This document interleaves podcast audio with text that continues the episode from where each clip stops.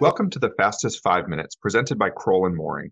This is Peter Eyre, your host for this edition, bringing you a bi weekly summary of significant government contracts, legal, and regulatory developments that no government contracts lawyer or executive should be without.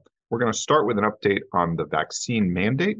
On May 12th, President Biden signed an executive order revoking Executive Order 14042 which had required certain parties contracting with the government to follow specified COVID 19 safety protocols, including the contractor vaccine mandate. Effective May 12th, all prior guidance from the task force, in particular the Safe Federal Workforce Task Force, implementing the requirements, that's also been revoked. So for now, the requirements really are of no force and effect. And there are some questions that have come up about what this means going forward. But really, with very few exceptions, uh, our understanding is that the vaccine mandate is now really in the rearview mirror. Next up, we're going to talk about CISA. That's the Cybersecurity and Infrastructure Security Agency, uh, development coming out of that agency. On April 28th, CISA issued a draft secure software self attestation common form for public comment. The form requires software producers serving the government to attest to specific security elements of their software development lifecycle and their development environment. The self attestation form is a key component of software supply chain security requirements and best practices laid out in OMB Memo 22 18. And CISA drafted this form in consultation with OMB based on practices established by NIST. Individual agencies may supplement the common form requirement, but any additional agency specific requirements must be approved by OMB before taking effect. As an alternative to self attestation, a developer may engage with a certified FedRAMP third party assessor organization to confirm that its software complies with the NIST uh, special uh, development framework. CISA is seeking public feedback on the self attestation form until June 26th of 2023. Next up is an update from OFCCP on April 10th. OFCCP issued a modified version of its initial proposed revisions to the scheduling letter and itemized listing published on November 21st of 2022, which set forth fundamental changes and expanded requirements for government contractors, including requiring submission of information regarding the use of artificial intelligence tools, enhanced compensation data, and documentation of compensation analysis.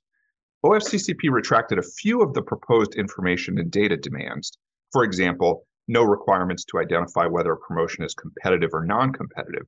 However, the OFCCP has proposed to implement the majority of significant changes, such as those impacting contractors with campus like settings, the expansion of information regarding disability and veteran outreach efforts, and disability utilization. In addition to the requirement for documentation related to promotion policies and practices, and an expansion of the definition of temporary employees to include those provided by staffing agencies.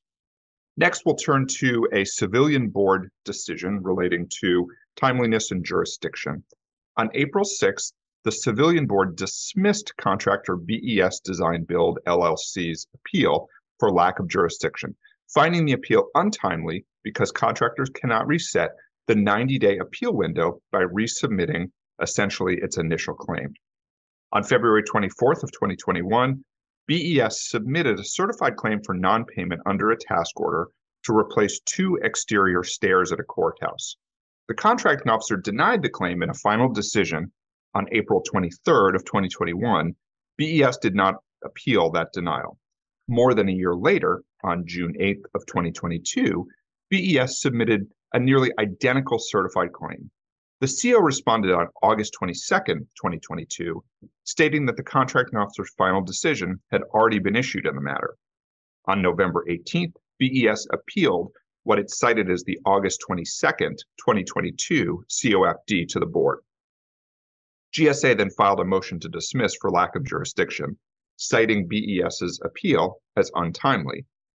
CBCA granted GSA's motion to dismiss, noting that there are three jurisdictional prerequisites for it to hear a contractor's claim under the CDA. Number one, the contractor's submission of a claim to the contracting officer. Number two, the issuance of a COFD. And three, a timely appeal.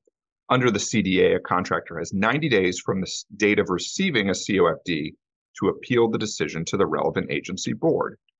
BES argued that because the agency responded to its second claim on August 22nd of 2022, it should be entitled to 90 days from that date to appeal the agency's denial.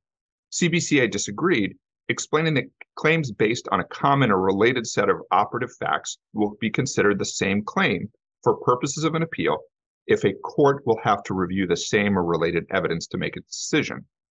Here, because the contractor's allegations and the relief sought were substantially the same, CBCA found both of the submissions were for the same claim, and the relevant date for calculating the 90 day window was the issuance of the first COFD on April 23rd, 2021. So, important lesson for contractors there.